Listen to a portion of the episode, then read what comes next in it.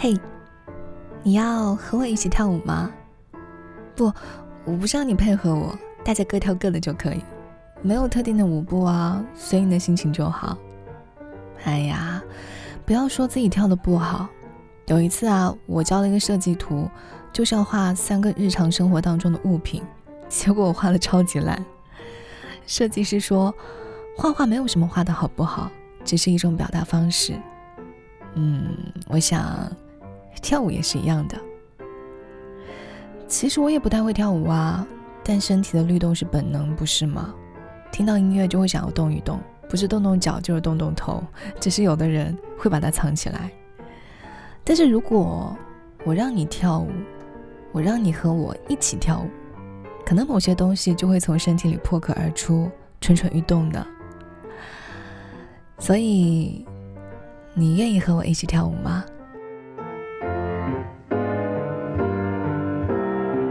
？Midnight with the stars and you. Midnight and a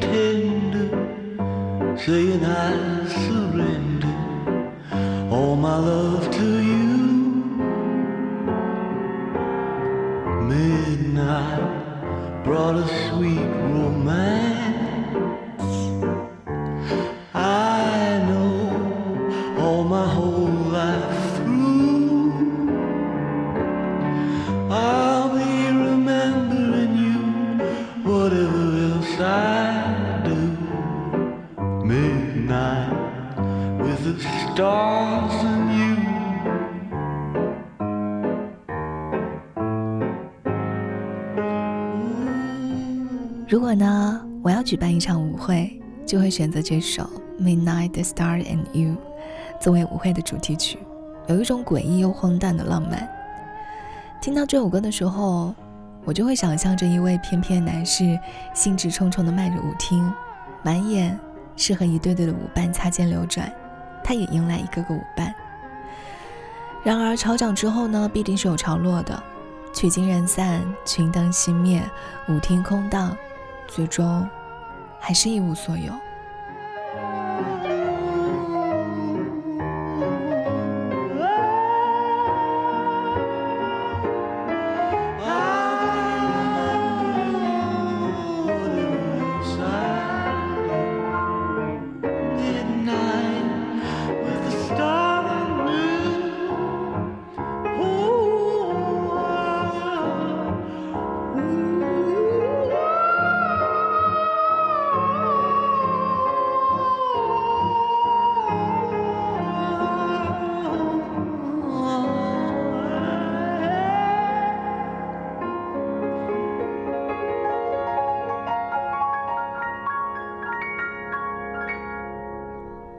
法国诗人比埃尔·内维尔迪有一首诗叫做《舞会之后》，也描写了类似的场景。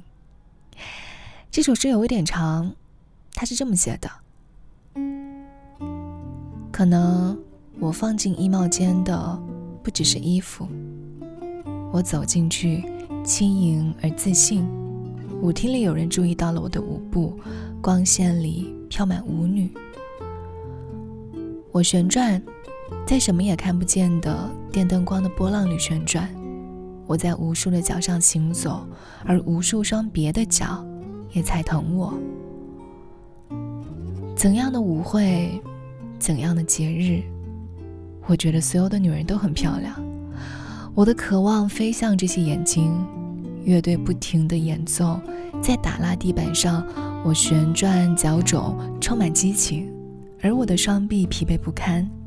猎获了这么多舞伴，最终却只能放弃。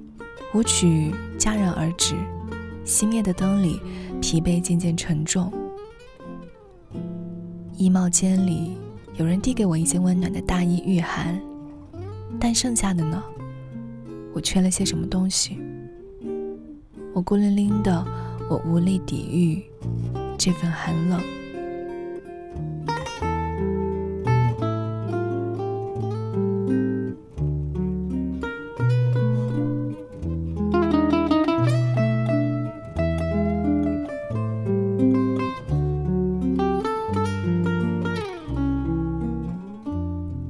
人生这场舞会里，我们从一个舞池到另外一个舞池，遇到不同的人，身边的舞伴与你之间经常只能够维系一支曲的时间，最终你也只能放弃。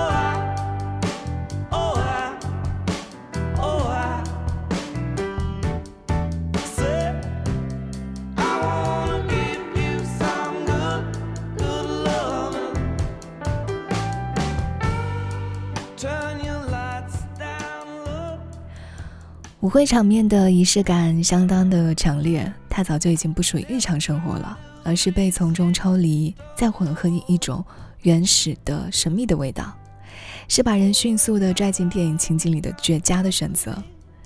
人物会在舞会当中轮番登场，比如说《教父》的开头，在戏剧的大幕拉开之前，就需要一场舞会来把人物和故事背景介绍清楚。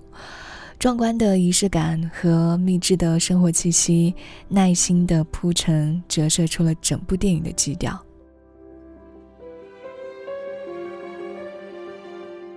乱世佳人》里面有两场舞会呢，绝对是点睛之笔。开场时，十二相院的舞会把老南方的盛大排场展露无遗，极尽着古典好莱坞时期的所有的奢华。最后一场，则是安排在战争之后。丧夫的郝思嘉不甘寂寞，在舞会上不顾自己还在服丧，穿着一身的黑衣服与白瑞德共舞。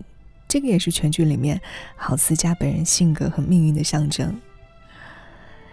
当初看《傲慢与偏见》的时候，就深深的被十八世纪英国乡村舞会所吸引。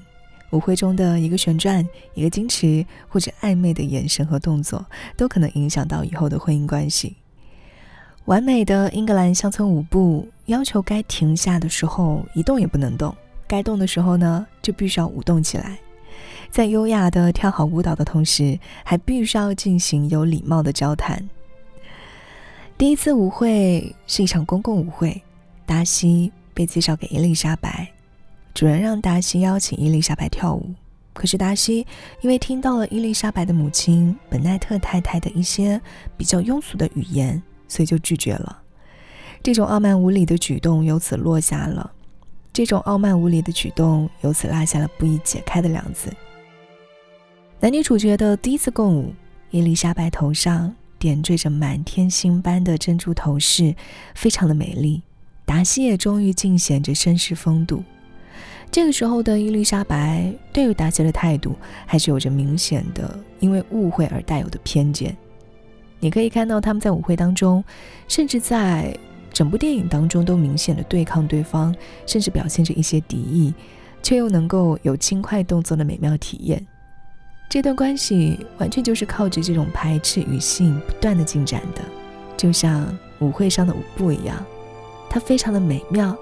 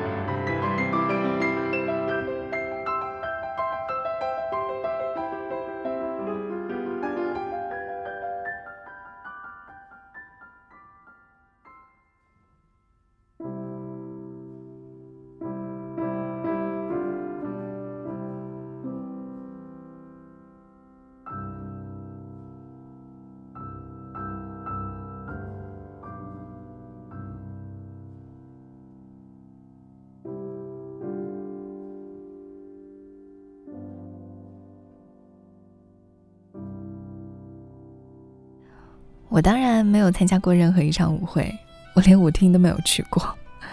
现在这个年代，好像已经很难找到舞厅了吧？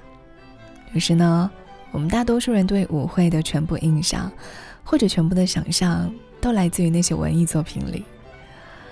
或许是在初吻里面，在舞会人群里，男孩将耳机戴在女孩头上的那个瞬间；或许是朴树的《我爱你再见》，他唱着。撩人的夏日舞会，你跳向我身边；又或许是了不起的盖茨比里奢华的豪车和香槟。但是不要忘了，还在万人迷时期的莱昂纳多，带着贵族小姐 Rose，从无聊的贵族聚会上跑到三等舱和下等人一起跳舞狂欢。他说：“我也不会跳这个舞，跟着跳就行了。”于是带着 Rose 旋转大叫，甩掉贵族的虚伪面纱。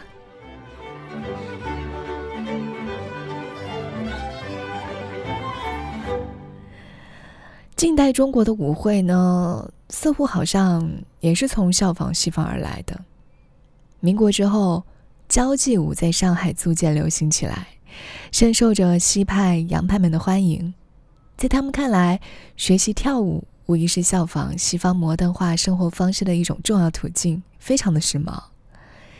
到了新中国成立之后，社交舞会的风潮随着中苏建交再度的复苏，从部队到地方，从机关到企业，每一个单位都有专门用来跳舞的大俱乐部。俱乐部里会放什么歌呢？嗯，大概就会是像《红梅花儿开》《莫斯科郊外的晚上》。像一些苏联歌曲都是那个时候比较流行的舞曲。高校、工会、共青团也开始组织舞会，要求参加者持有单位开具的证明和成年的介绍信。青年男女们就会绷着劲、红着脸，小心翼翼地进行着革命指导下的第一次亲密接触。跳舞的时候，男女身体至少保持二十公分以上的距离，还有监督者随时的瞪着眼睛盯着。防止靠得太近。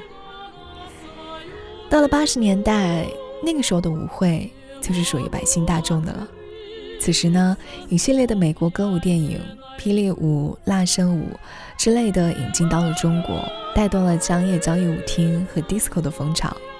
下了班的一些国企的员工们就会挽着舞步，淋漓尽致地跳上几个舞曲，再在舞厅的门口抽一支烟，骑上自行车，哼着调儿。就晃晃悠悠的回家了，在光怪陆离的灯光之下，嗯，家了，在光怪陆离的灯光之下，年轻人们穿着高跟鞋、喇叭裤、尼龙衫，烫了头发，手腕上戴着电子表，大概还有人在蹦着英文单词。他们从国外电影录像带里学着最新潮的舞步，也是在那个时候，进行了一场严打。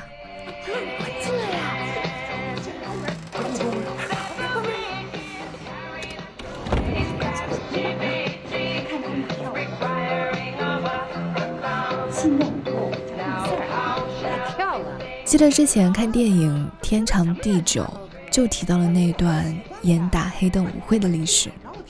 在电影当中，有个非常潮的人，叫做星健。他戴着蛤蟆镜、大翻领衬衣以及喇叭牛仔裤。他带着院子里的邻居，在小屋里伴随着国外的流行音乐放肆的舞蹈。这种音乐在那个年代是被视为违禁品的。就连听邓丽君都是不可以、不允许，都必须要在小屋里偷着听。外国的流行音乐就更加不得了了。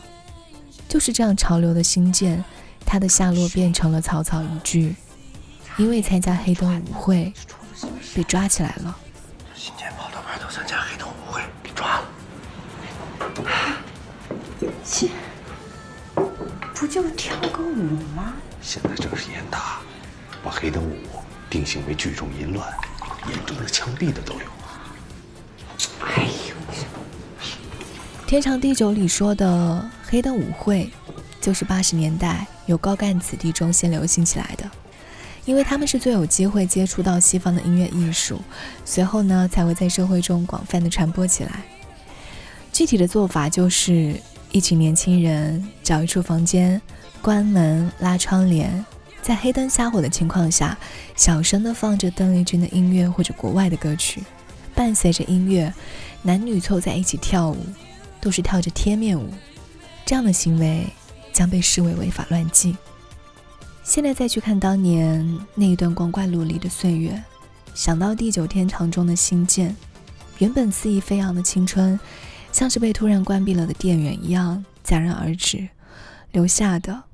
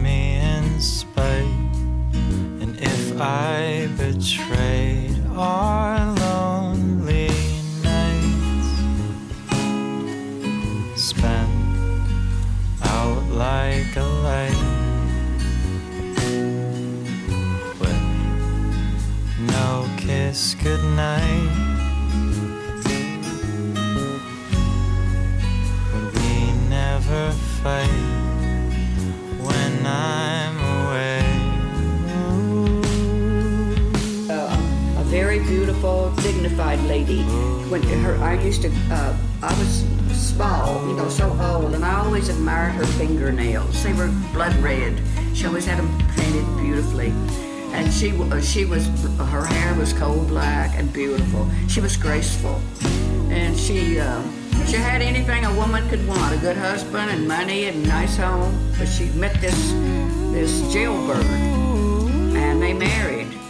And so she gave all that up and found out that she wasn't happy. She was packing to leave, and he, he got out of jail and come home and found her and hacked her to death. Oh, that's awful. Yeah, always seem to hate me. I'm sicker every day, and now I'm terrified of talking to my friends, only to stay stuck dreaming of our firstborn in your hair covered in popcorn. You never leave, you